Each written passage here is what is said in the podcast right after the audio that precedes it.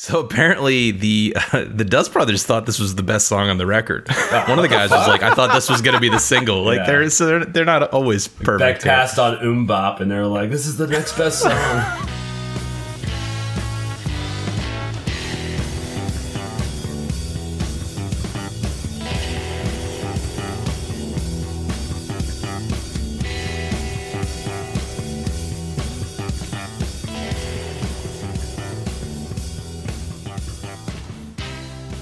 Hello, everyone, and welcome to another episode of 1001 Album Complaints. It's the show where friends and musicians dig deep into the backgrounds and stories behind some of history's most influential albums and bands, as immortalized in the list of 1001 albums you must hear before you die. I'm going to give you some history on this artist, on the album, and then we're going to do a deep dive on a handful of the tracks. And at the end, we'll all vote on whether you actually need to hear this album before you die.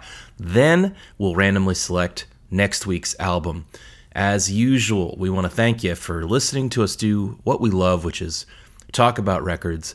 My name's Rob. I've been playing music for 25 years. I've been obsessing about it for even longer, and I'm excited to get into this week's record that after some small pre-release circulation around the major industry players at the time elicited advice to the artist like you should not release this record you should go back in and make a real album with real songs Damn. Really? and this person thought they were being helpful they were talking about beck's extremely successful record called odelay released in 1996 Let's jump right in and give you all a flavor of what we've been listening to this week. Here's a clip from the record's biggest hit and the first single they released. It's called Where It's At. There's a destination a little up the road from the habitations the towns we know. A place we saw the lights turn low, the jigsaw jazz the get fresh flow. Pulling out jobs and jamboree handouts, two turntables and a microphone. Bottles and cans, and just clap your hands, or just clap your hands.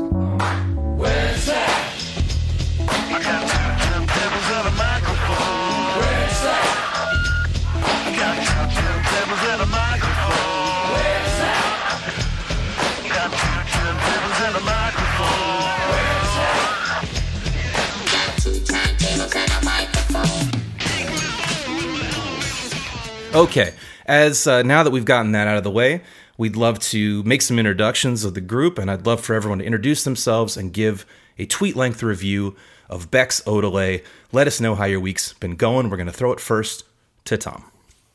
All right, everybody, this is Tom. Uh, my tweet length review is In an attempt to shed his one hit wonder status, a mediocre singer and objectively terrible lead guitarist insists on playing almost every instrument, producing and mixing virtually every track on his next album. Somehow, this recipe for disaster yields a sonically rich and surprisingly cohesive work of art. Nice. Thank you for that, Tom. And this week on the podcast, we have friend of the show and special guest, Marty. Marty, please introduce yourself and give us your tweet length review. Hey, thanks again for having me on the show. At some point, I'm not going to be a special guest once I do uh, enough of these. My You'll be a tweet length, featured artist, yeah? right, right, yeah, exactly. Must be one of the dudes. My tweet length review is with Odelay, Beck Hansen continues to cleverly string together random words into lyrics that are complete nonsense and are also easy and fun.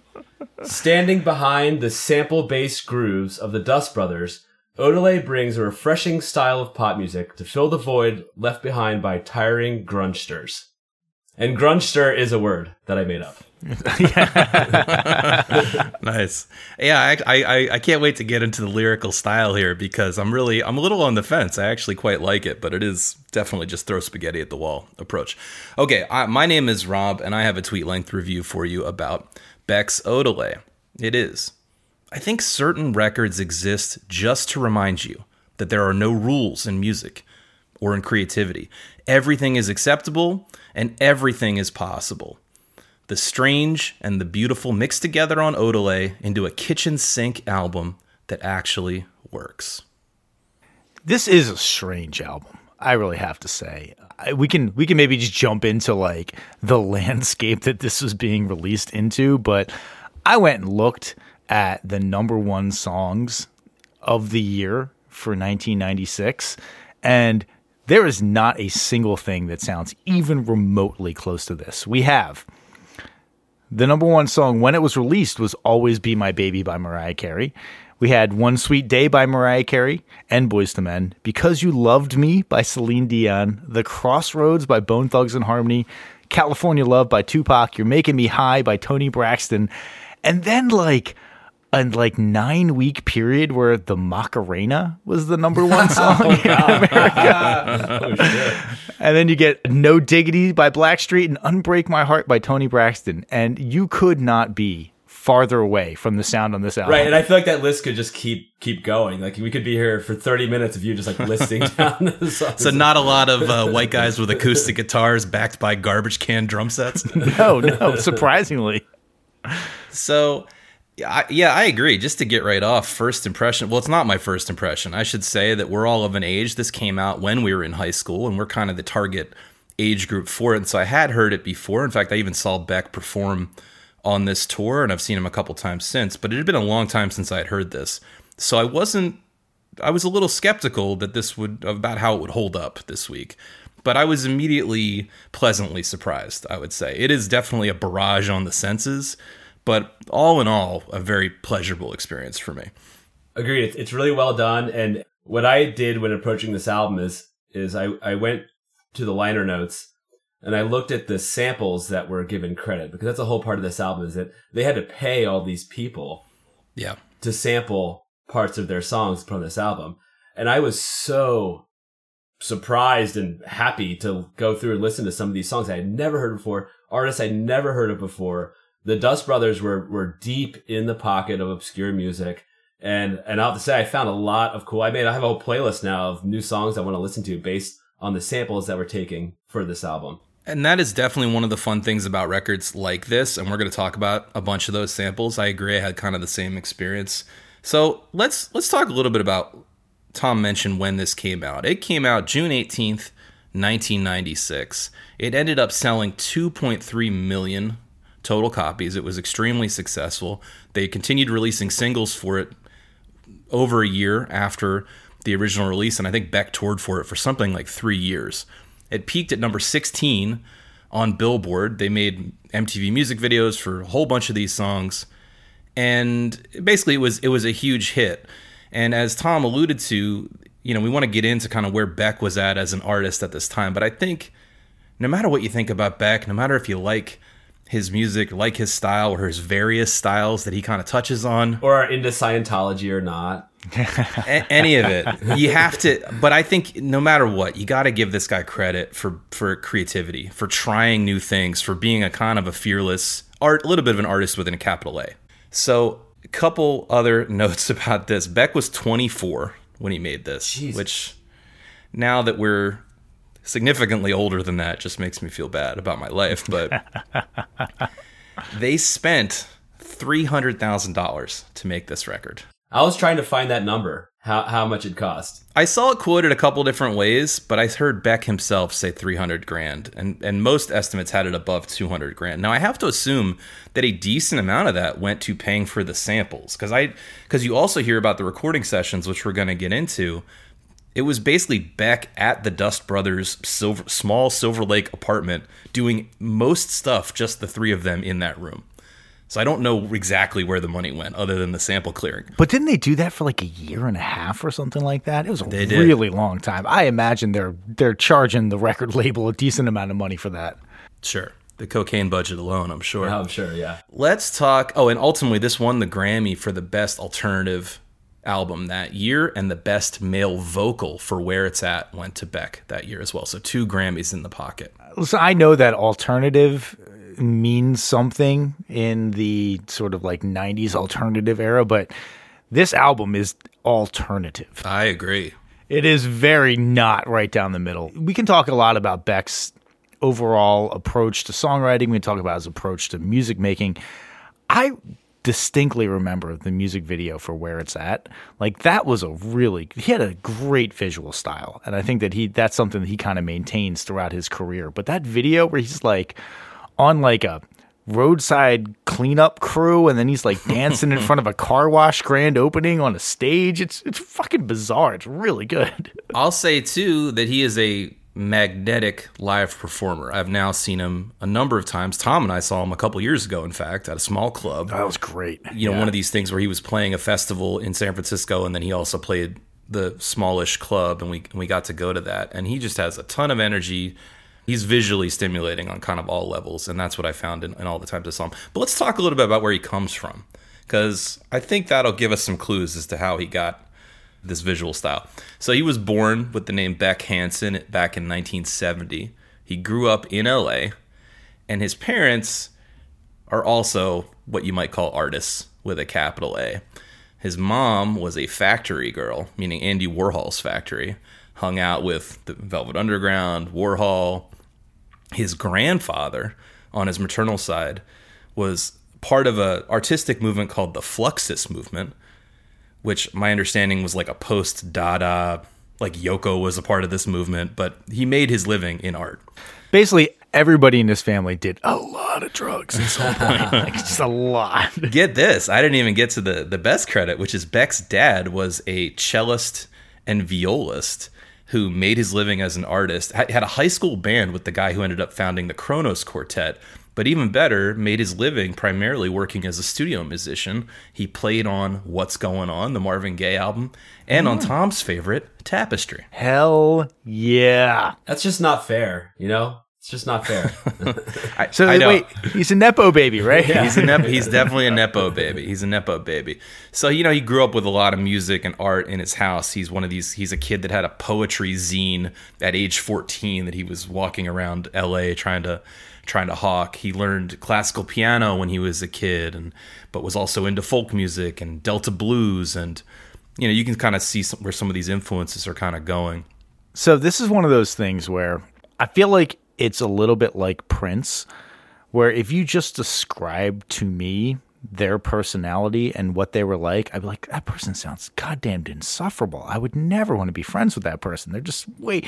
But if you're like, do you want to hang out with Beck or do you want to hang out with Prince? I'd be like, absolutely. That sounds amazing. These guys sound awesome. Well, here's another thing. Of course, I don't know either of these people personally, but I have heard Beck speak quite a bit. I listened to, well, first of all, I once went to a stage show where it's a little complex, but it, was a combination of that involved him playing songs and also being interviewed. And so I've heard him, I heard him talk in that context. And then this week, I listened to a approximately two hour almost like an audio book, but it was just him talking about his life. And I have to say, in both cases, I was really struck by how remarkably cogent he is when he speaks hmm. about music. Like he sound he sounds like a very approachable dude, actually. Is what is my point. Whereas every time I see Prince on the mic, he just seems he's riding on someone's back or he's just doing something ultra weird. I mean, I would expect the a conversation with Beck where he'd be like, you know, uh, you kind of look like a man who's got like termites eating his face, and sometimes I kick soda cans down the road and they make a clickety clack sound, like just nonsense words. I'm just together. telling you. I mean, maybe, but that because that's what the music sounds like. I get it, but but you know, you're giving him like a Dr. John air or something. But I'm saying in all these interviews, he just sounds like a normal person who's kind of like, I can't believe I'm this successful. It's art for art's sake kind of thing. He's he's very engaged with the music and with the art, but he knows that it's ridiculous. That's that's the sense I get from him. Here's something interesting. Odelay is his fifth record. oh yeah. Jeez. Did you guys Oh, know yeah. that? Yeah, yeah. He put out a ton of stuff. Uh, the only place you can get the first record is on YouTube. It's called Golden Feelings. Never heard of that. I listened to some of it. I could not listen to all of it. It is nothing short of deranged, I assure you. Well, like when he when Loser hit, he was like living in a rat infested shed in LA, right? Like he was he was basically trying to be this vagabond folk musician type of thing. And I I give him a lot of credit for that. Like it sounds like he really was like I just want to make weird shit and nobody wants to buy it and I'm going to keep doing it and keep being poor. One of my complaints that I always have with people who bitch about San Francisco and it's like it's overpriced and no artist can live here and oh like how are you, how do you expect to make a living doing art in a city like this? And I'm like well I mean I make a lot of art in this city. It's just I know nobody wants to buy it so I have a fucking job. I'm going to make art screamo performance art that nobody wants to buy, but I should be able to make enough money to live in one of the great cities in America. It's like, no, if you're going to do that, you have to expect that you're going to essentially be functionally homeless or you get another job. And like i went the i got another job route because i knew that even if i dedicated myself entirely i was never going to make anything nearly as good as odelay. But you know it's that that dedication to the craft. I think it really comes through in this album particularly the care that was put into that. So let's talk. Yeah, I, I totally agree, and I think, and that's kind of what I'm referring to that I get from listening to interviews with Beck is that he understands how ridiculous it is that any of this music has succeeded and doesn't really care about commercial success. Takes a lot of right turns in his career. We can kind of talk about some of those, but let's talk a little bit about Loser, the one-hit wonder that Beck is probably most known for that came before this and and kind of sets the tone for this. So you're right that back in those days, I guess it was Beck was in his um, very early 20s or maybe even 19. He was just hanging out at LA clubs, trying to get stage time, places that that had bands. And one of the things that he made sure to emphasize was that acoustic music. He was just walking around with an acoustic guitar, like trying to play. He called it anti-folk, but it's a version of folk music, right? At, at the core, a lot of these songs have Beck maybe not these songs on Odelay, but a lot of Beck material is just him playing acoustic guitar and singing, maybe even with a harmonica. And he was just like, at this time, 1990, that was not a thing. That was not popular at all. In fact, what was popular was the antithesis of that. It was all synthesizers or electric guitars or heavy metal. So he was not cool even amongst really his peers. But he did manage to get a little stage time kind of while the other bands were setting up. And what he realized trying to get people to pay attention to him is that he could be funny. He could just sort of riff on verbally on lyrics. He could do a little little raps that he thought of. He was just really kind of trying to get a laugh and he found this like place in between sincerity and comedy that I think he probably later regretted a little bit. But in any case, while doing that one day, somebody sees him goes, "Hey, I know somebody that makes beats like at their house on a little four track. You should meet him. You guys should do some music together." It's like, "Okay." He goes over there and in their first meeting over the course of 6 hours, they make the track Loser.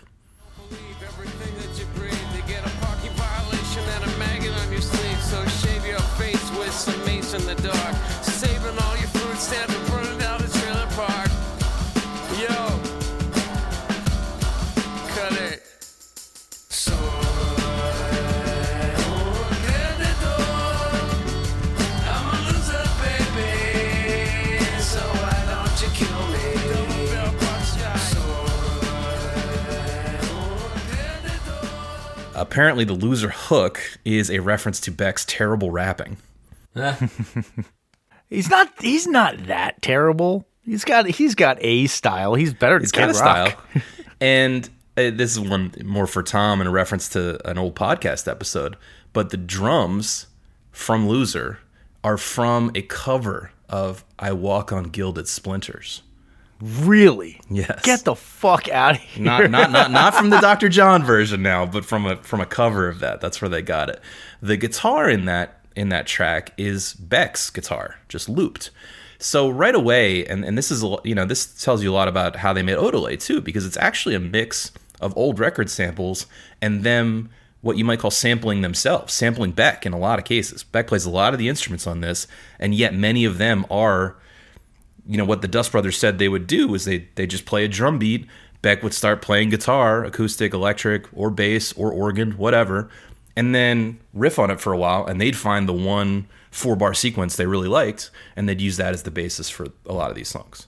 And that is kind of the same thing that brought them success with Loser. Although actually, it took almost two years from the time they recorded that kitchen demo, which became a mega hit for him, Loser, to when it was actually released. So time is not on his side for for uh, producing records. Apparently, No. Wasn't there like a bidding war for the rights? Like, didn't I, I remember reading something about how like once that kind of got out into the ether, a bunch of like major labels were like, "Oh, we really want to put your album out," and I think Geffen was the eventual winner. But that like roller coaster ride of I recorded in some shitty kitchen in downtown Skid Row, LA, and I'm living in some rat infested shithole. And then, you know, you smash cut to all of a sudden labels are just like, well, I'll give you a $400,000 advance. Well, I'll give you a $500,000 advance. Like, this got fucking crazy. It was, and I'm sure he was also pretty blown over by it.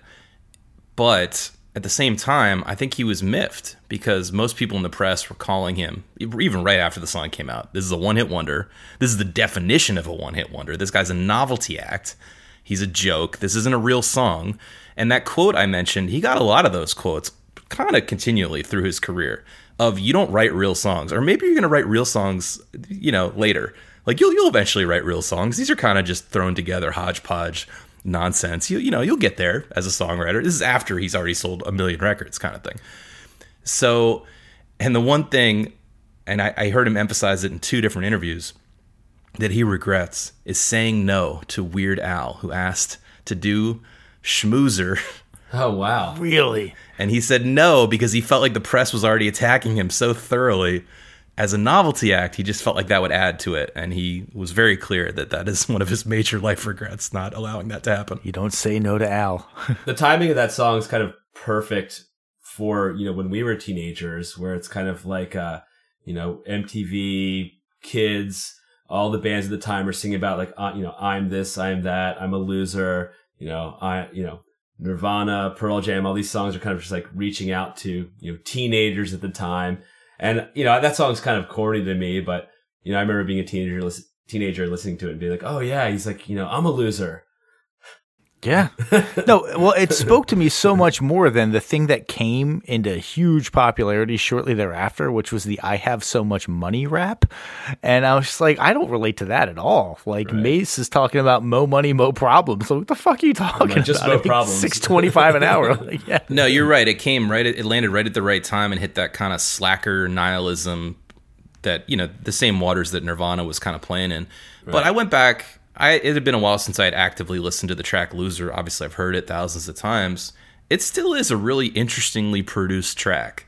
Like it still pops with some freshness to me, in the same way that the stuff on Odelay. Well, and for a song that is essentially nonsense, he really does get a whole lot of cool lines out there that still in stick in my head. I can probably recite two thirds of the lyrics from Loser off the top of my head, and for complete stream of consciousness shit that's pretty impressive because it's hard to have a you know a narrative through line that you can hang on to but there's some really great lines there that my time is a piece of wax falling on a termite that's choking on a splinter it's great fucking it's fun. line. It's, really it's fun and, and, and it's lighthearted and like a lot of the stuff that was going on there was more serious. You know, this literature they're they're they're nonsense, but they're just like fun. It's like you're not you know you don't have to take him too seriously. Like, a lot of the other bands were like, "I'm a loser and I want to kill myself," and he's like, "I'm a loser and it's fucking hilarious." Like, you know, who yeah, cares?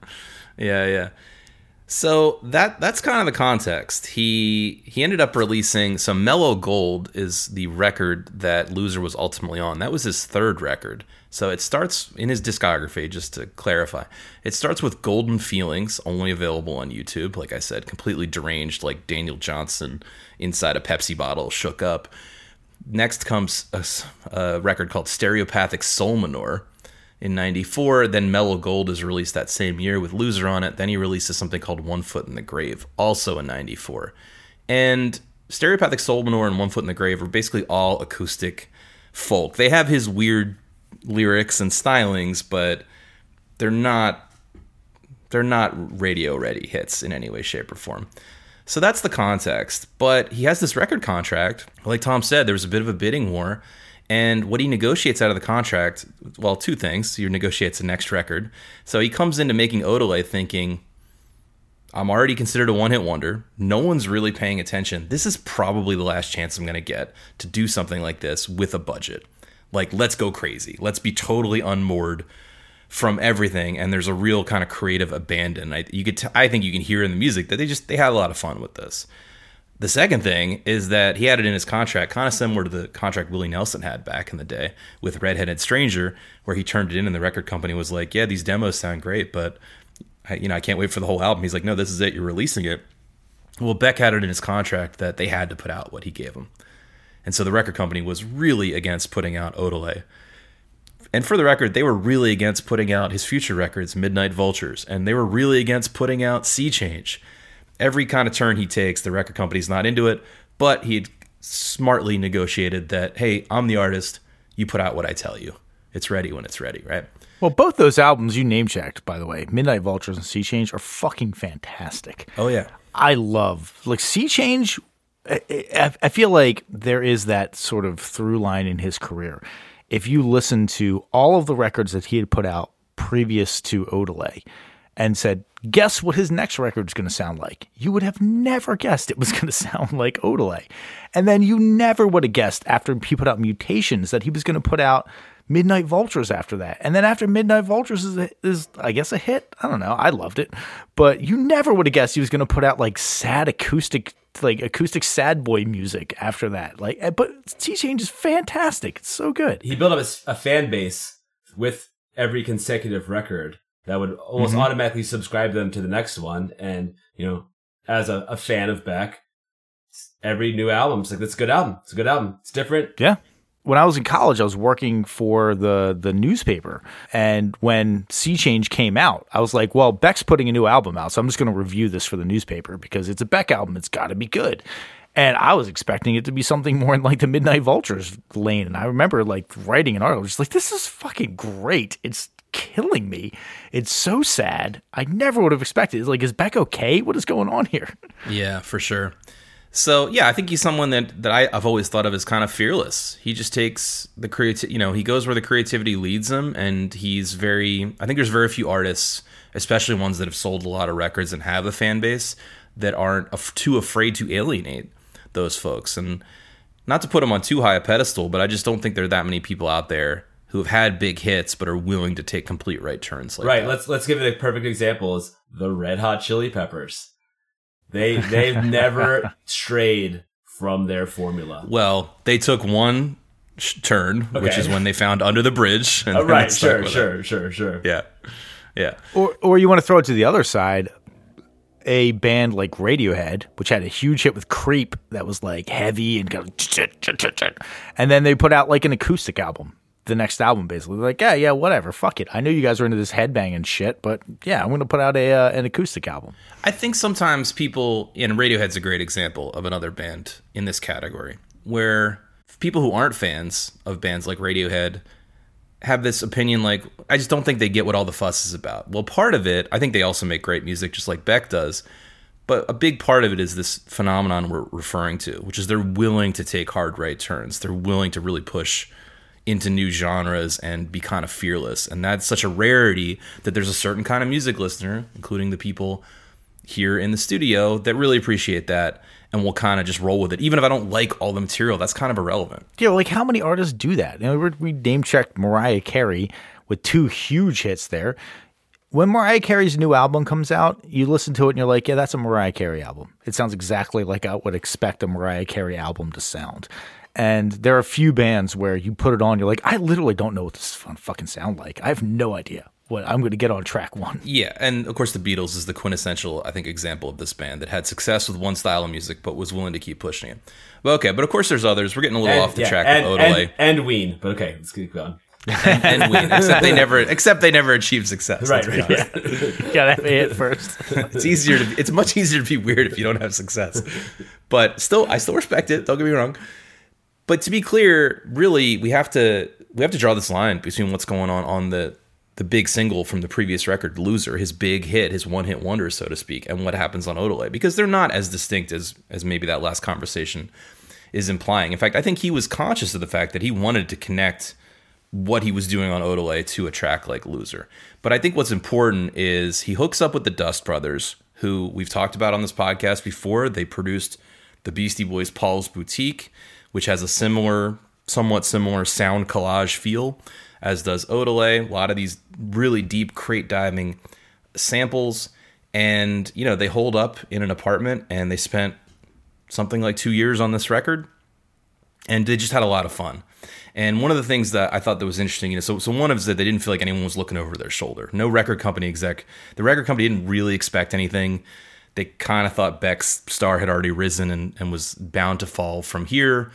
But also, the Dust Brothers talked about why they like to work with Beck is because they said that Beck was someone who embraced, they called it a carefree willingness to reject perfectionism in favor of capturing unconventional sounds and loops. It was a refreshing change from experiences working with a lot of other artists who wanted to play things quote unquote right. But you know, they didn't they didn't want that. They liked they liked weirdness, they liked newness more than anything, and that's something the Beck and the Dust Brothers really connected on. Can we give the Dust Brothers credit here? Because I I'm trying to think of albums that have a level of density that this album has, and I wrote this note before I did any research on this album whatsoever. And even having listened to it back in the day, I didn't know anything about it. But I was like, this reminds me of Paul's Boutique. That was one of the the quotes that I made on there. Just the the amount of different sounds coming at you from all Totally. angles. It's it's fucking crazy. There's so much going on. I, I agree. There's it's definitely in a lineage with Paul's Boutique, and it was made what six six ish years later. But one key difference is that I believe on Paul's Boutique, the only organic thing, like the only thing they recorded fresh for that recording, was the Beastie Boys' voices. Hmm, Everything okay. else is is sample based.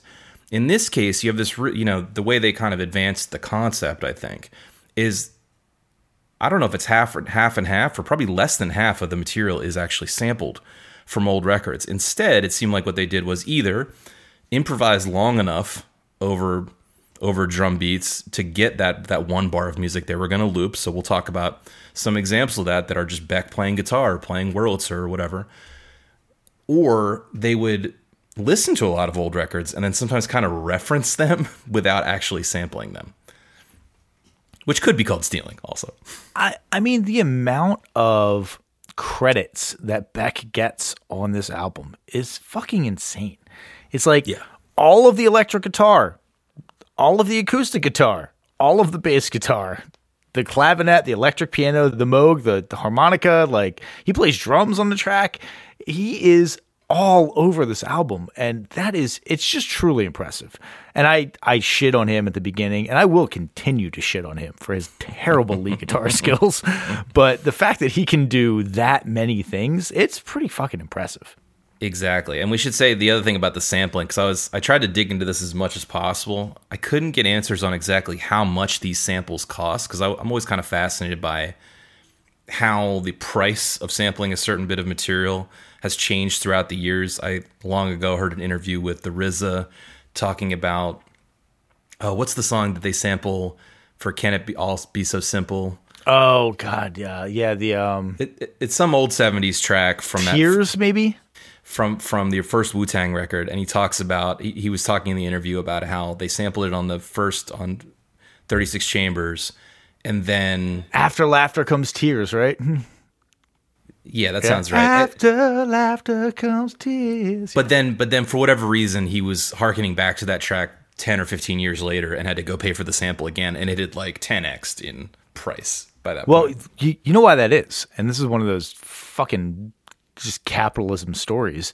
Is it used to be that like either the artist owned it or like the artist and the record company like co-owned it, and then you get to this phase where people just start selling their catalog to like private equity guys who are like, how can how can I monetize your catalog? I have mm, this yeah. list of songs I can now put in commercials and shit like that. And so the artist doesn't get to make the decision. I think when the Big Lebowski came out, there was a song that they wanted to use in the Big Lebowski that was from the Rolling Stones, and one of the, a guy who was like connected to the Rolling Stones owned the rights to that out to that song, and he watched the movie and when they got to the point where he said like can you turn this off? I hate the fucking eagles he just stood up and was like you can have it for free.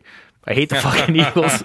It's the people connected to the music are no longer making the decisions about how to set the price. It's like a Yeah. conglomerate of, of song owners are now setting the price. Right, like like on on Jackass, it's like contains a sample from "It's All Over Now," Baby Blue, Bob Dylan, published by Special Rider Music, performed by them, courtesy of Decca. It's like a long, Yeah, exactly, whole, yeah. big, complicated thing. So a lot of people got to get paid. You know, yeah Totally. And then I heard, I read an article with the person who, or one of the people who is in charge of helping bands clear all these samples, who's some kind of record company employee, and they talked about how one of the things you're negotiating is not just a one time price, but potentially a price in perpetuity. Like they mm-hmm. want a oh, piece yeah. of of Beck's royalties. But anyway, one one distinction between Paul's Boutique and and this is that they did clear all these samples before they released it. Whereas Paul's Boutique, you know, only about six years earlier, they attempted to clear the samples after the record was already out of the bag. So It was, times a new, it, was a new, it was a new thing. pretty quickly. It was a new thing at the time. Yeah, yeah. So the other thing you like to think about with this kind of music, this like sound collage music, is how literally logistically how they were making it or technologically. So I think in the Beastie Boys time they had to have been using tape and, and like splicing tape together. In this case, they were using an early version of Pro Tools that apparently after every take the computer required a half hour to compile it so they could play it back. Yeah, I read that. That's ridiculous. So that must have been very frustrating. Anyway, so they get to the end of this process. Beck and the Dust Brothers work on all this cool stuff. We're gonna, we're gonna start talking about the songs and play some clips shortly. And ultimately, the label did not want to release it.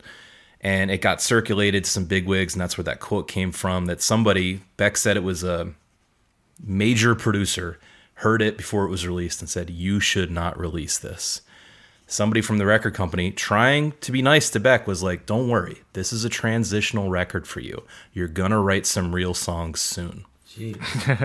Like that was everyone felt that way. No one believed that it could possibly be a hit, but they could not possibly have been more wrong. The first single, as I mentioned, where it's at, hit the airwaves shortly before the record landed and was a major success. So let's jump back in to where it's at and play a little snippet of that once more and then talk about it.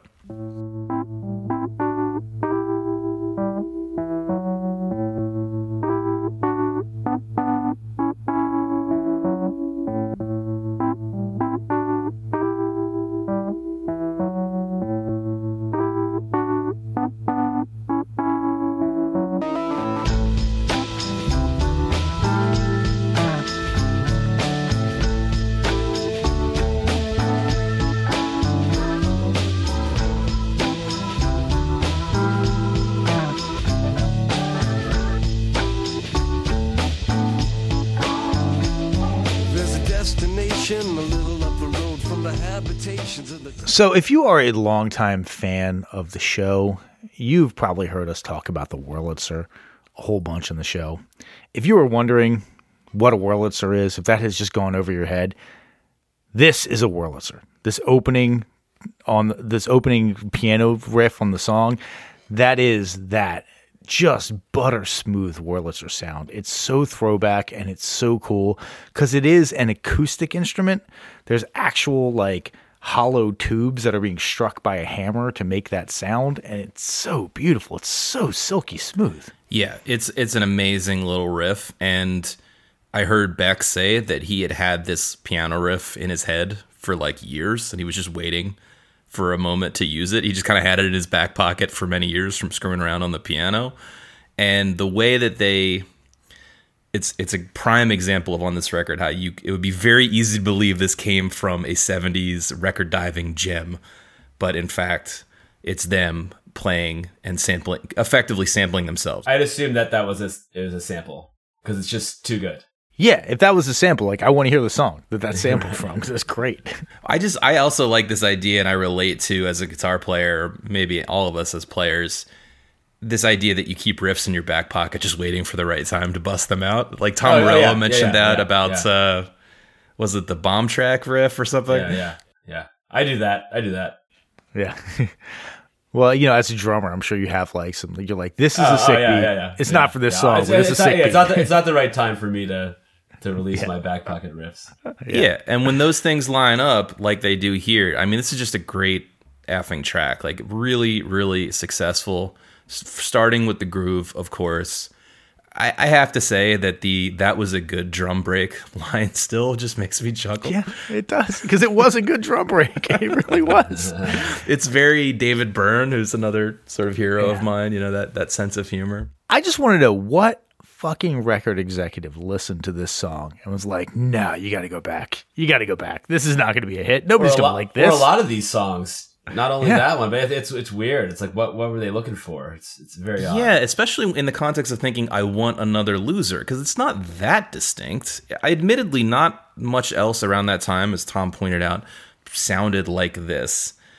And it has a lot of weird sounds on it. And believe me, there's plenty of other weird sounds on this record. In fact, if you just pitched me this record and said, "Hey, the, you know, there's tons of static bursts and hugely distorted screaming, but you're gonna love it," you know, I wouldn't believe you. But it it ultimately comes together in this great pop stew, and, th- and this track is a prime example. So uh, here's another little thing I wanted to point out, just a little production detail that at one at the one minute mark exactly, which is about two seconds before he actually says "clap your hands," they start mixing the hand clap in before before he says it Oh, into the sweet. snare. Oh, that's uh, oh, that's money. Pulling out jobs and jamboree handouts, two turntables and a microphone. Bottles and cans, or just clap your hands, or just clap your hands. And yeah, and then they kind of drop everything but the Wurlitzer with the claps for like a little break before they come in with the where it's at. It's so Yeah. it's very thoughtful. Like this whole album's very thoughtful. It's very thoughtful. We're going to get to the complaint soon enough, but I wanted to mention something that will resonate with us as having been in the recording studio is that the way they got the chorus vocal, Beck is the only person credited with vocals on this. So the way they got the, the chorus vocal, which sounds like a big gang, was just Beck singing it again and again with different voices. Super excited guy, super quiet guy, old man voice. That's what that is. It is so fucking hard to make yourself sound like more than yourself. Like I definitely have done this in the studio. I've been like, all right, let me try to do a slightly different version of my voice, and it all just sounds like me, and it just sounds like a lot of me singing weird, and not a lot of people. pretty, pretty classic. The other, a couple of other samples they used. Also, one other sample is they found a like a sex ed album from the '60s called "Sex for Teens," and and that that's where the ACDC line comes comes from. So that is a sample, but then the "Let's Make It Out, Baby" is just some dude who stopped by the studio one day who they got on the mic. Ah, God, He seems like he'd have an eclectic group of hobo friends. I, I So- I also love this concept of he's like, all right, I got this hook line. I got two turntables and a microphone. It's a great line. It's a throwback Beastie Boys style line. Yeah. How about we just have a robot say it one time? like, like, yeah, great. It sounds good. Well, if if you listen to that "Needle to the Groove" song, the only credited sample from that from that, it's very old school rap. It's two dudes rapping turntables with a like a vocoder doing these Mm. these middle parts, and so yeah, that when I listened to that, I was like, okay, I kind of get how how that's kind of interwoven to the kind of idea behind this song. Yeah, he's like, I got two turntables and a microphone, and a clavinet, and a moog, and a harmonica, Right. and a xylophone, and And turntables, and an echoplex, and the percussion. Yeah, So, yeah, so one of the things Beck talked about a lot in that breakdown of his life, and when he was talking about this record, but also in, in through Midnight Vultures, was how into the '80s he was. Early hip hop records, '80s synth, and how at the time, you know, between 1992 and I don't know 2000, liking the '80s was not cool at all. Like no one was into that stuff. So the idea of putting these super 80s sounding robot voices on things was was powerfully against the grain, we can say. I will say that my experience listening to this album from start to finish, not just our focus list, but like from start to finish, I remember the song Devil's Haircut. And I remember not liking that song. I, I still kind of don't like that song. I still don't think it's very good. I don't think that was a good opening track to represent the fullness of what you were going to get on this album. But where it's at is so powerfully cool. Like I don't understand how anybody could listen to this and think it was uncool. It's so fucking cool. I just like how can you not dance and almost kind of strut when you're listening? Like if you're listening to this in headphones and like walking down the streets in your city, you'd be strutting down the street. You can't just plod along.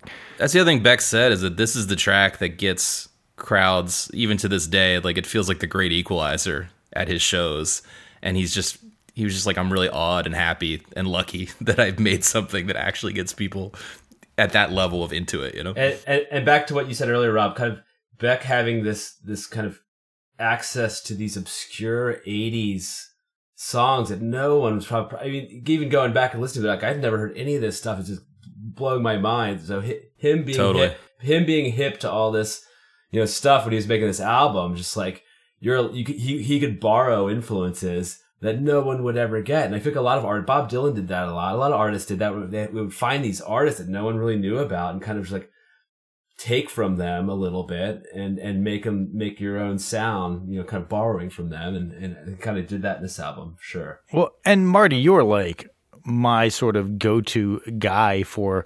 I like a bunch of weird, obscure ass old shit. so, like the Yeah, fact sure. that you're even like, I don't fucking know what any of these songs yeah, are. no, That's it was, true. It was, it was mind blowing. It was It's mind levels like, down. wow, yeah, like you know, Dust Brothers.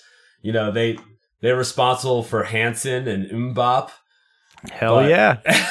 It's a and that's a good I- song. I think yeah, they they they got a lot of work, but I don't think they ever made anything after Paul's Boutique and this.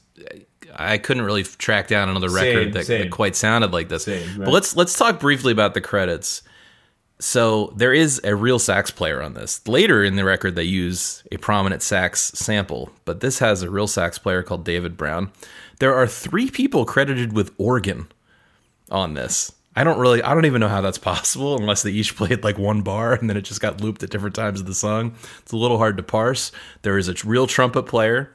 Beck is credited with bass, electric piano, and sadly, electric guitar. Because now I'd like to point you back to Tom's tweet,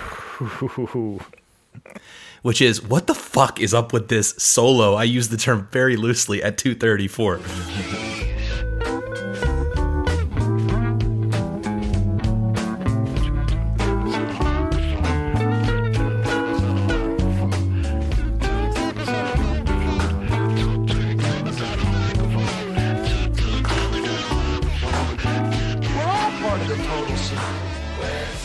it's like it's almost like that's the point.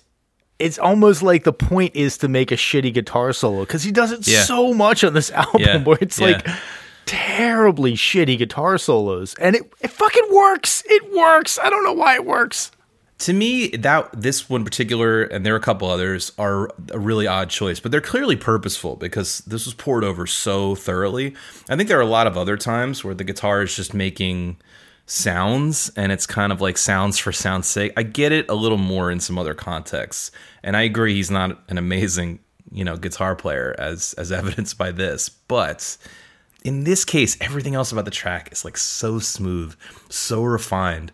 Those bad notes just feel really bizarre. And also, you know, if I had a complaint about this song and and some other songs in the record, it, it goes on longer than it probably needs Yeah, that was, to. that was one of my notes. Too long. It's what it's. It's pretty much the only note I wrote in the song is too long. yeah. and so cutting that guitar solo would have been mission number one. Well, talk about cutting the guitar solo. Like, what solos didn't make it? What did he leave on the cutting room floor? What was he like? Ah, it's a little too bad. We gotta, we gotta work on that. This is obviously can't be take one. This is probably take fifty or something like that, and you get this fucking sound out of it. It's Well, when you it's hear how they made it, he probably just riffed over the entire length of the track and they just purposely went and found the worst piece or something. I, I don't know. It has to be purposeful, is all I can say. I don't know why, but playing against expectations, Rob. They're just trying to, you know. I, yeah, it's a commentary on. Yeah, I don't. I don't know what it's a commentary on. Okay, let's move it right along to. Uh, we're gonna jump around a, a little bit on this list. Uh, well, actually, no. I think from here we'll follow the track list of the album pretty closely. So the next song I want to talk about is actually track four, called "The New Pollution."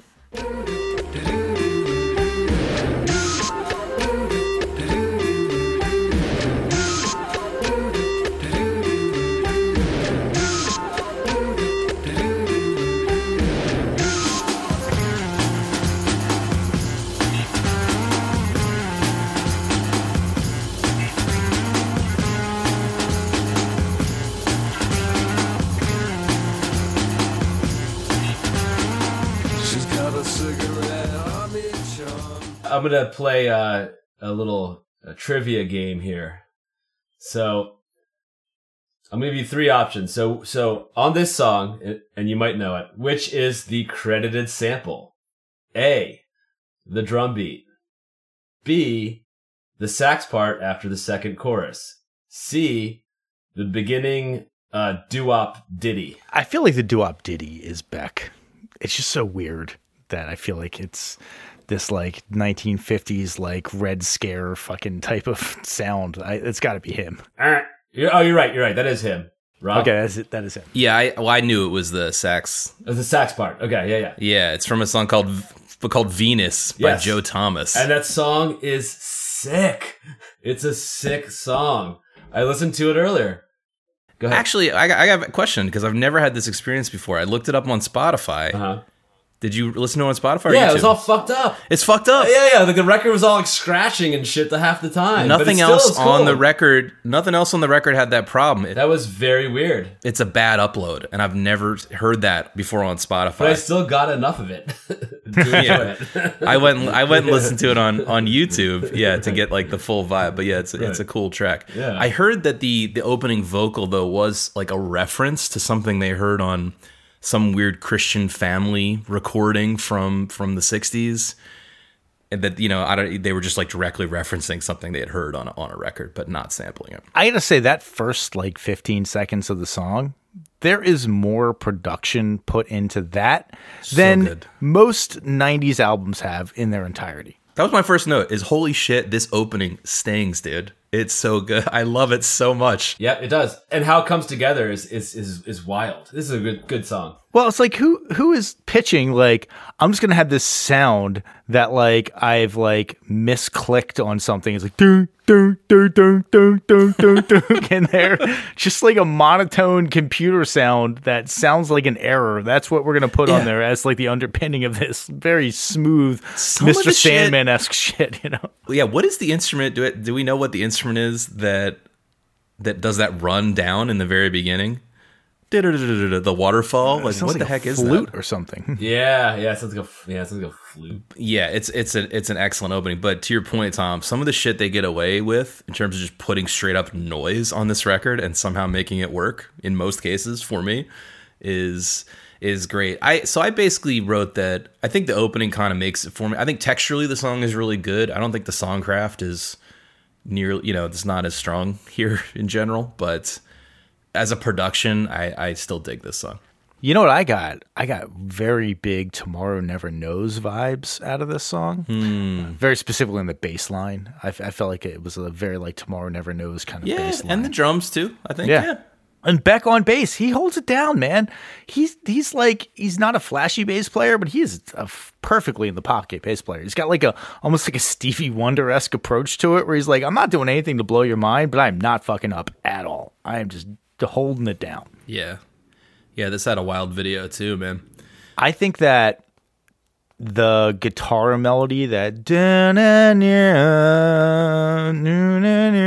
that he does, it illustrates something that he does really well on this album at its best, which is that it's almost the Steely Dan esque uh, or Beatles esque, like continuing the melody on multiple instruments type of thing. Like you get a melody and then something else almost like takes that melody over and then continues it on through another part. There's a, a lot Yeah. of like continuity to these songs. It was really great. Yeah, because the vocal melody is like, she's got a cigarette on each. ba-na, da-na." yeah, yeah, yeah. yeah. They connect. Yeah, I always think too. You know, I think it, it's really hard to write those kinds of guitar parts.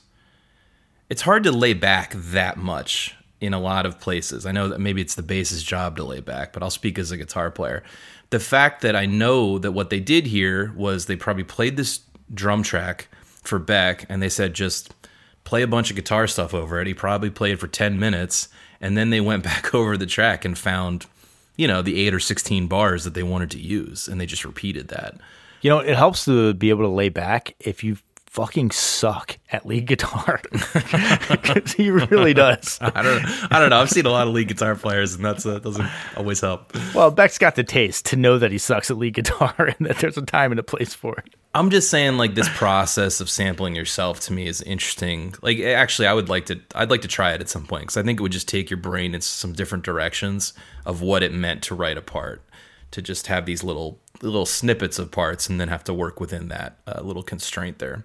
I did have a note here that like back in the day, this was not one of my favorite songs, but listening to this having been in a studio and tried to make music for many years now, understanding the amount of work and layering that has to go into getting this rich of a sound, it's it's impressive in just the technical capability that needs to go into making this happen.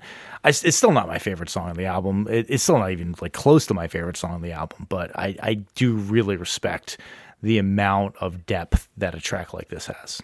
Al- Also, there's a uh, speaking of that guitar riff, it kind of has a. Uh, you might have read this, but someone someone said it has kind of a, a taxman vibe. Oh, yeah, I see that. Yeah. Yeah, Yeah, that's a good call. Okay, let's move it right along to the next song we're going to talk about, track seven, called Jackass.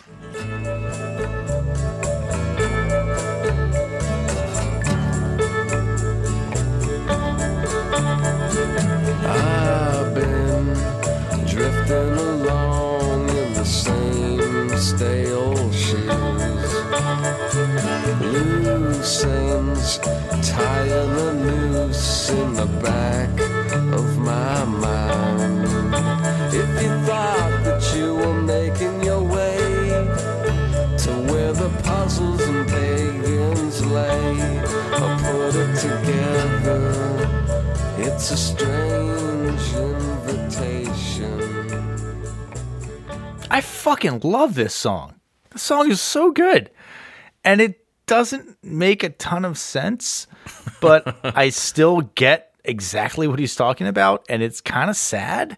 I loved Sea Change. I still love Sea Change. Sea Change is a great album. And this points in that direction. I feel like some of the songs on this point in the direction of Midnight Vultures. Yep. Some of the songs point in the direction of Sea Change. Well, I guess this song specifically uh, points in the direction of sea change. And it's a great, simple song. There's juvenile lyrics, but it really works. And another production note is that what is that? Is that like, I think it's a xylophone sound that doo doo doo doo doo doo doo doo doo doo doo that's kind of layered over the top of this. It works so well. It's really good. I don't know. I like. I, think was that's a little blown some kind away by of this. organ. For, that's the sample. Yeah, yeah, from- that's that's Van Morrison's Oh. old band doing a cover of a Bob oh. Dylan song. And so this song for me, I've heard that version of that song so many billions of times, and I know that more than the Beck song.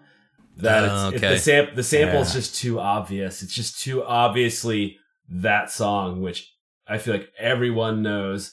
Oh, of course, I should have known that old Van Morrison's old band sampling a Bob Dylan cover. Like, no, this is what I'm talking about, Marty. You know some obscure ass Well, music. yeah, yeah. Well, Not a huge surprise, but Right. I, I didn't know the tune. And in fact, this is one of the ones that led me to go, damn, I need to listen to more of them. This is pretty cool. It's them doing a cover of "It's All no- Over Now, Baby Blue," which we also listen, uh, talked about on the podcast. But but what I what I like about about his handling of this of that sample is that you know the original version of that song. I mean that it's that riff just goes through the whole song. They're just basically singing that Bob Dylan song over it. He's able to take that same thing and unhear the Van Morrison singing and add a whole new verse and melody over that groove which which it, to me is admirable. It's just a, it's a whole different approach on just a, a melody that Yeah. he had to have heard a million times and been like, okay, I gotta un I gotta un Van Morrison, Bob Dylan myself, and have my own approach to the song. And so, yeah, it's pretty admirable. Yeah, that was so. I do like the song too. I think it's great, kind of classic Beck folk song, and like Tom said, it kind of points towards both his future and his past, but sort of that other mode of Beck, which I also like the sea change mutations version of Beck. You know, that said, after I listened to the them recording, I was slightly underwhelmed because of what Marty said. Just that the sample kind of goes throughout the track and like. I understand they were trying to construct something relatively simple, but compared to the heavily sound collaged other tracks, I don't know. It's it, it took it down a, a little notch for me. Although here's just an interesting thing because I was realizing I should listen to more them, which was the band that Van Morrison was the singer for before he went solo, but also had a couple of the guys that went on and founded Thin Lizzy.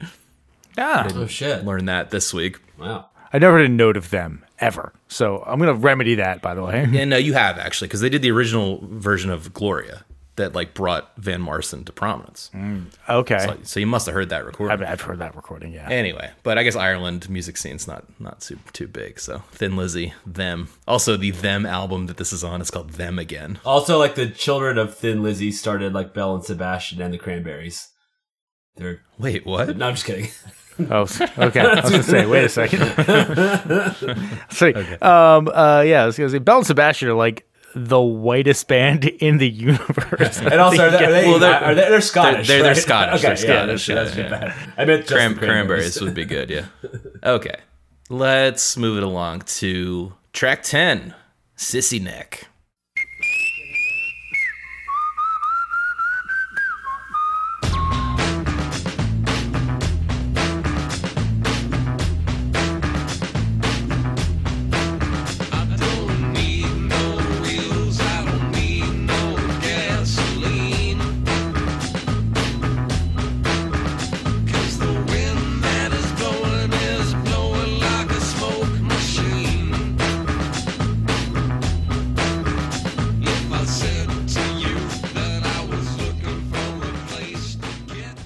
Is my favorite track. Is there? Is there? Is that a sample? That uh, the the whistling at the beginning is that a sample? It is. It is from something by a guy called Dick Hyman, The Moog and Me. it's called Dick Hyman. That's the guy's name. Yeah, Alrighty. Yeah, so this one has a lot of samples in it, but I I just I really like the songwriting for something something about the the hook, the the chorus. It really gets me on this. The writing my will on a three dollar bill. it's kind of country. Yeah, I just like I like the songwriting. Yeah, it's got the country. They did get a real pedal, pedal steel player in for this, uh, but the bass in this one is a sample of a band called Country Funk terrible and name. a song called "A Part of Me." Also a terrible name. Yeah, I will say that I did like this song, but at one point he rhymes Arizona with manners. That just doesn't work. Those don't even come close to rhyming.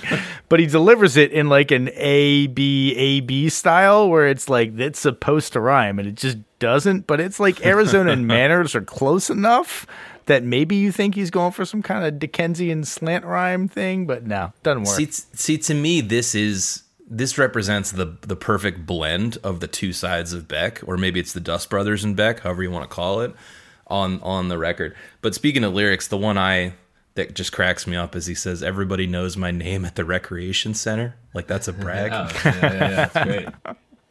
I credit him with a very good use of double tracked vocals on this because it is not necessarily a constant harmony going on. It's not a constant doubling, but the way that they are mixed, they sit as two separate entities, but they also work together really well. It's just, it's really good double track vocals, and it's not easy to make your double track vocals not sound like an imperfect yourself twice or like two distinct parts that are trying to you know play off of each other this is somehow rides a line very well So I, I got a little quote here from the Dust Brothers talking about what we've already touched on, which is the way they came up with some of these guitar riffs. And one of the Dust Brothers says, It's amazing when you work with someone so talented how quickly you can write a song. And it's probably helpful for Beck to have people like us working with him because he's able to just free up and free associate when he gets on an instrument, doesn't have to think about what he's playing. And then you've got me and Tom, the other Dust brother, as watchdogs, waiting for that golden moment.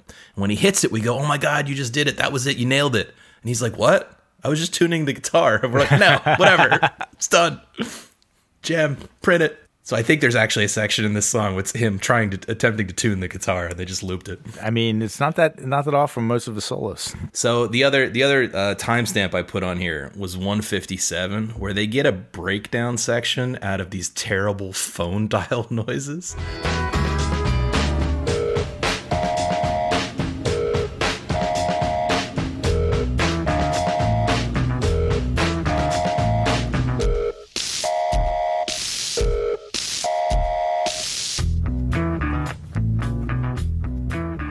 I can't believe I don't hate this.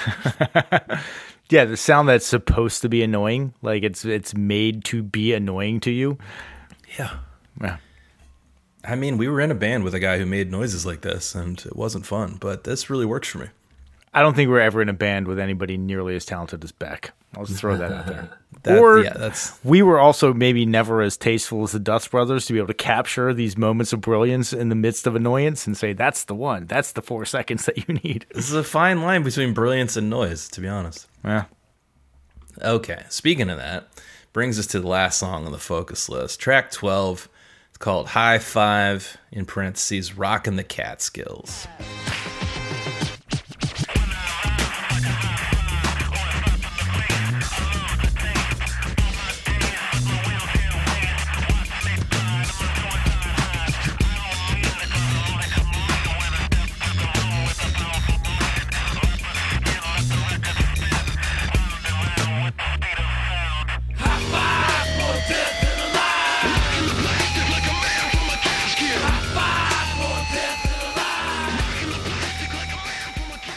This is my least favorite song of the ones that we've listened to. This song fucking blows. I had read that that the Dust Brothers worked with Korn, and I think this song would be, would be would be better suited for Korn Yeah, than it was for Beck. I agree. I put this on as the low light. You know, even the albums we love, and we've been praising this for the most part, have low lights. I am not This- a Korn fan, but Korn is better than this song. This song's really bad. So apparently the uh, the Dust Brothers thought this was the best song on the record. One of the guys was like, "I thought this was going to be the single." Like Yeah. they're so they're, they're not always perfect. here. passed on MMMBop, and they're like, "This is the next best song." But in in reference to the song, one of the things I heard Beck say that I thought was interesting just tells you where the times are at.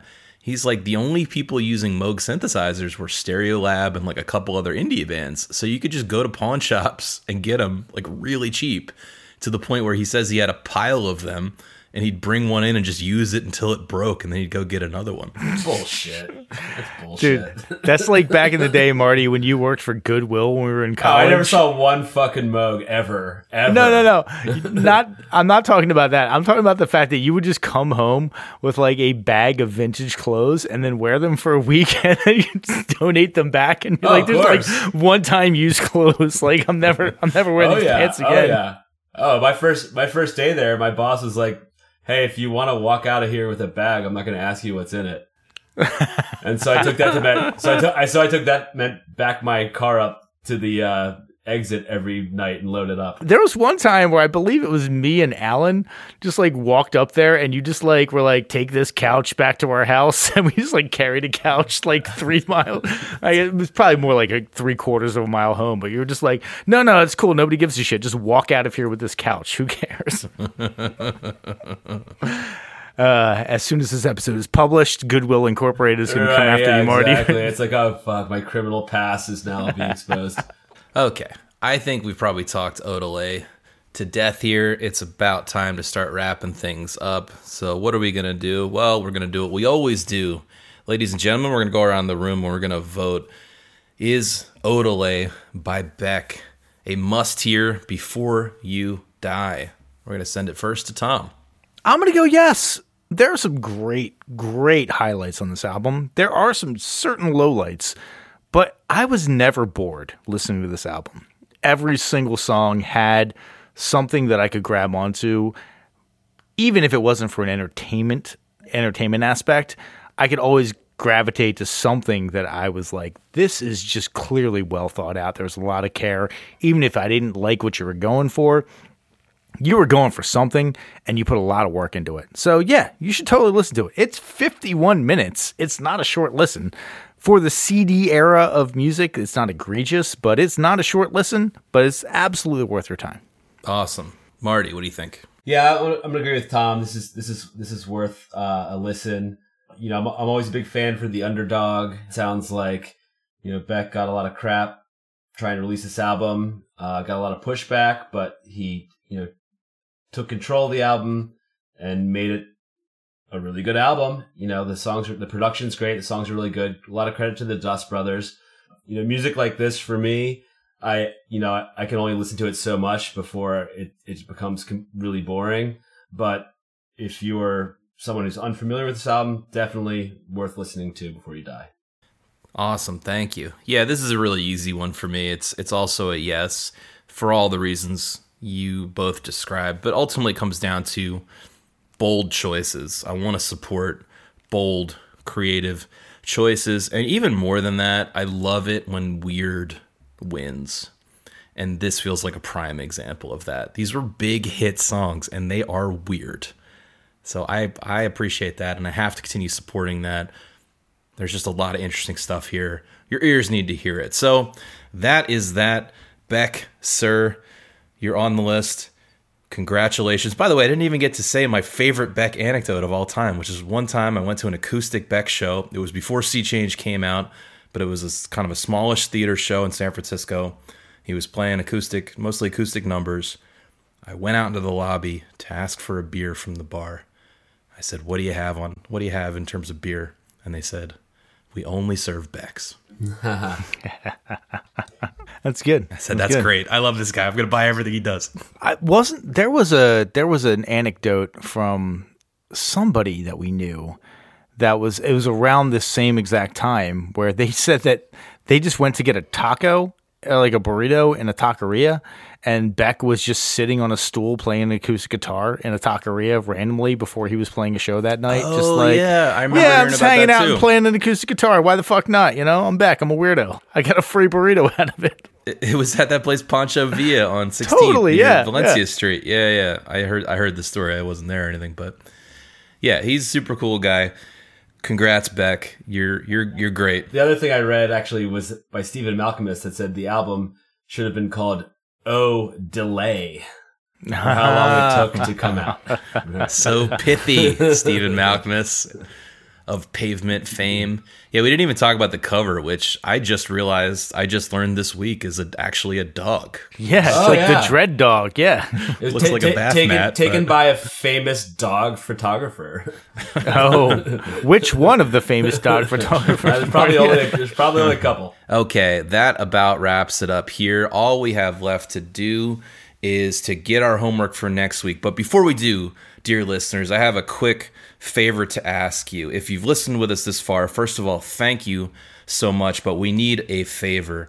Our Spotify rating is below four stars somehow. I assume an army of Eric Clapton fans or Neneh Cherry stands has pushed us down the rankings. I need you, if you're listening on Spotify right now, or even if you're not, to go to that Spotify to give us a great five star rating and boost us up in those rankings. We really appreciate it. It's it's a damn crime. It's just because we talk too much shit, but we're just out here telling the truth, guys. Now I'm gonna hand it over to Tom, who's gonna tell us what we're gonna be listening to this week. Thank you very much. I have the Albinator here. I'm going to get its uh, suede pants and bedazzled paisley jacket off of it and uh, just kind of see what it's got coming to us next week. So, without any further ado, I'm going to give it a spin. Next week, we will be listening to. Oh, God, everybody's going to hate us for this one. Surfer Rosa by Pixies. Are you sure it's not the Pixies, Tom? I'm pretty sure it's not the Pixies, but I'm pretty sure also that they're not pretty sure it's the Pixies. Because, uh, yeah, it, it gets pretty interchangeably referred to in popular culture. But uh, I know this album well enough to know how I'm going to vote and know what I'm going to say. And y'all are going to hate us for it. So I, I don't I don't know it that well, so uh, I'll, I'll look forward to that. But uh, I'm going to throw an anecdote out here, by the way, is that I have Surfer Rosa on vinyl. And uh, I also have an eight year old son. And for those of you who are not familiar with the vinyl, with the, the album Surfer Oh, yeah, Rosa, breast, breasts. it has a very well endowed, very attractive woman kind of doing a flamenco pose on the front of it. And I've put it on the record player and he has been like transfixed by the album cover, just like, oh my God, what is this? like, so I think he might, in some future world, be talking about his sexual awakening as as a result of the Pixies. So, and this is how you get Pixies fans, yeah, ladies and gentlemen. Yeah. Okay, well, we look forward to that discussion. Thank you so much for sticking with us. Oh, we didn't have anything from the grand old mailbag this week, but we encourage you if you have complaints, if you want to tell us we're right, you want to tell us we're wrong, you want to correct us about something about Beck or any of the podcasts recently, please write us at 1001 album complaints at gmail. We will take those letters into our heart and consider carefully everything you have inscribed. Now, we're going to close it out for the week. It's been lovely chatting with you all. Thank you again for listening. For 1001 Album Complaints, I've been Rob. I've been Tom. Hey, I'm Marty. See you later. Boosh.